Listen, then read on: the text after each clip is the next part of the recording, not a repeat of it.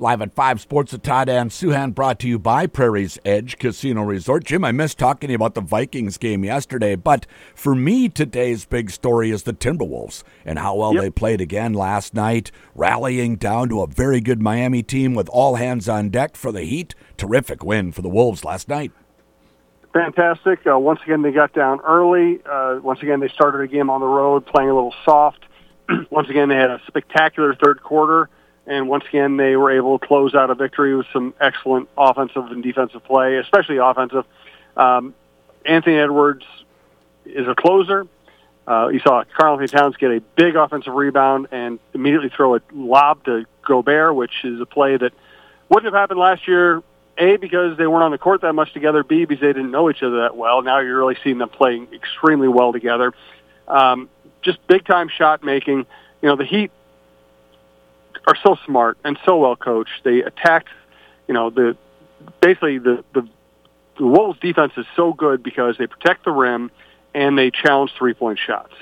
And they live by the modern code, which is if you're going to beat us, you're going to beat us with tough two pointers.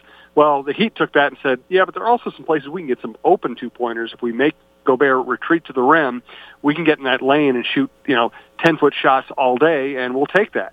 And second half, the Wolves really played more physically, figured out what was what the Heat were doing to them, shut that down. He still hung at it because they made they're, they're such a good three point shooting team. Duncan Robinson's one of the best ever at that. But so it, it took a lot from them to win that game. Now, if you want to be a pessimist, you can say, hey, they keep starting slowly. They need to fix that. Sure. Um, but I think the bigger picture is they're 20 and 5.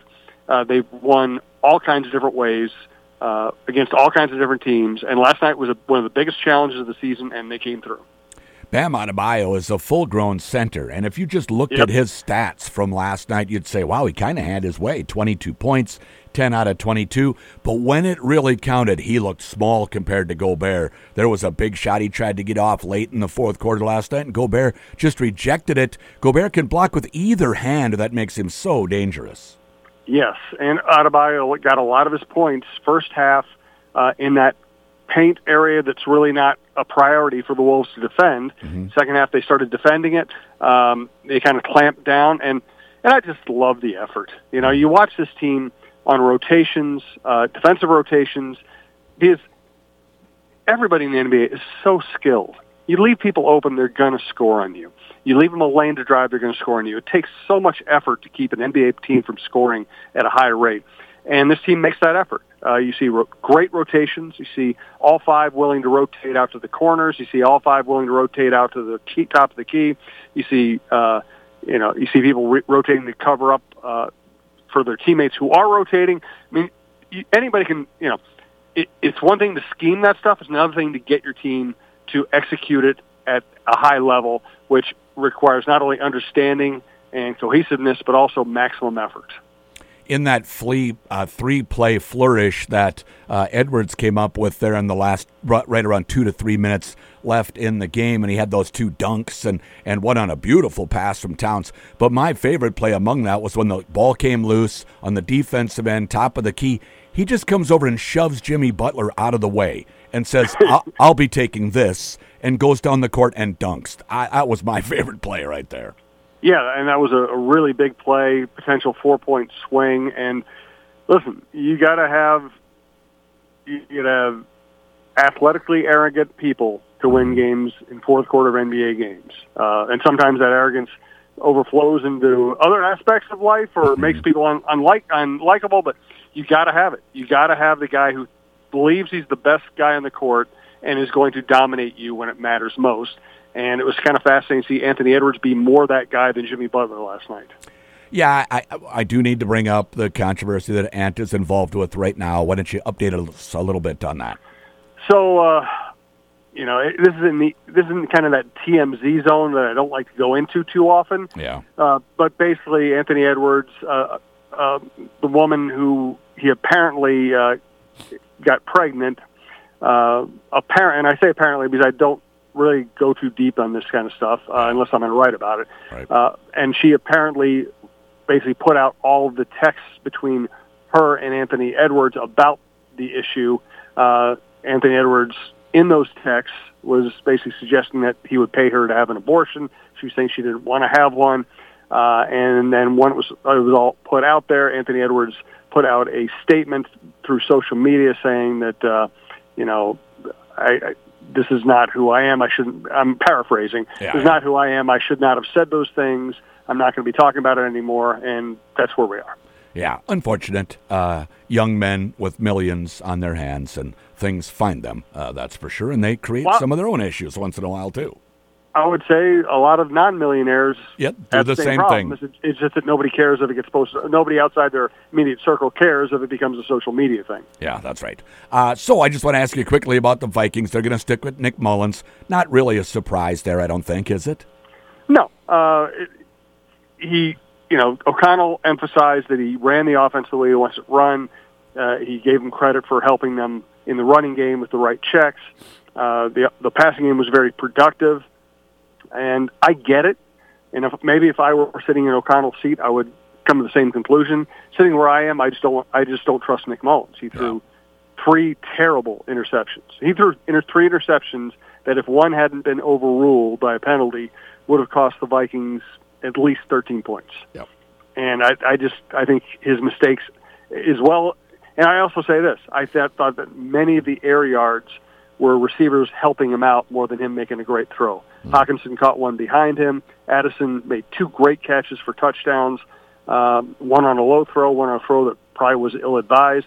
Jefferson made two or three contested catches on balls that I didn't think were that well placed. Um, so, but but here's here's the thing: I can't tell you that Jaren Hall would play better. I would just like to find out. Yeah. But I suppose, like you said, if you were in his shoes, you prop the safe choice is to go with the veteran, uh, and, it, and it's and it's hard for me to fault that, I guess. Right. Yeah. Yeah. I, that's the thing. Is that you know this is not me saying Kevin O'Connell's wrong. That's right, This yeah. is me saying that I just I just would like to see Hall at this. And you know what? We might see him. Yeah. Hey, I got to admit, I, I kind of didn't think Ty Chandler was an every down back. Uh, he, he's got speed, but I thought he looks like a one cut guy. I don't know if he's got enough elusiveness to really be a featured back. And uh, sure enough, boy, he lit it up, had the best game by a back all season. He did. He had a huge game, and I liked two things. Number one, when he had green space, he ate it up quickly. He really looked like he had juice and speed, uh, and was going to get you extra yards. The other thing I liked is when there wasn't much there, I loved the way he twisted for extra yardage without fumbling. Um, you know, there were a lot of short yardage plays where there wasn't much there, and he he was able to twist and squirm and get extra yardage. Uh, I really liked that. I'll, I will say this: Alexander Mattison had had like three really good games in a row where Yeah. they didn't give it to him a whole lot, but he, his yards per carry were way up. Um, so I think we have to give the offensive line credit for blocking for both of these guys. But I think I just think Chandler. I think Mattison is safer. He's more likely to pick up the blitz. He's more likely to you know run the play the way you want it run. Chandler just has more talent. It's that simple. If if Mattison is healthy, are we looking at a split uh, time situation then? Yeah, I think so. I think uh, my guess is if Mattison's healthy, he gets the, the official start, but that Chandler might see more touches. Three games left, two with the Lions, one with the Packers. It's a, a division feast here at the end. You know, it's funny, but the Vikings could potentially wind up playing the Lions three times in four weeks. It's kind of like a series all of a sudden if they match up in the playoffs. Uh, do they need to win two to get into the postseason? Before they lost Cincinnati, like the New York Times calculator had them at a 99% chance of making the playoffs if they won two of the last four. Uh, since then, the Rams and the Seahawks have won. I haven't rechecked the calculator, and I obviously don't believe that stuff very much. Anyway, it just gives you kind of a baseline. Yeah. Um, two out of three, I think, gets them in. One out of three, they're going to need a lot of help. I think it's that simple. Yeah, and and uh, if they get in, can they do anything? Probably not. Um, they're going to be playing superior team on the road with a backup quarterback. Um, it's going to be tough. You know, we've seen stranger things. Uh, it wouldn't be the greatest upset in the world if they beat one of those teams. They're not going to be playing the 49ers in the first round. Uh, so everybody else is kind of flawed. I mean, the Yeah. Eagles are flawed. Uh, the Cowboys are flawed when they're on the road, although they're very tough at home. Uh, the Lions are good, not great. Uh, and then, you know, the other wild, and then, the, you know, Tampa or whoever comes out of the South is not that good. Yeah. The other wild card teams are by definition not great.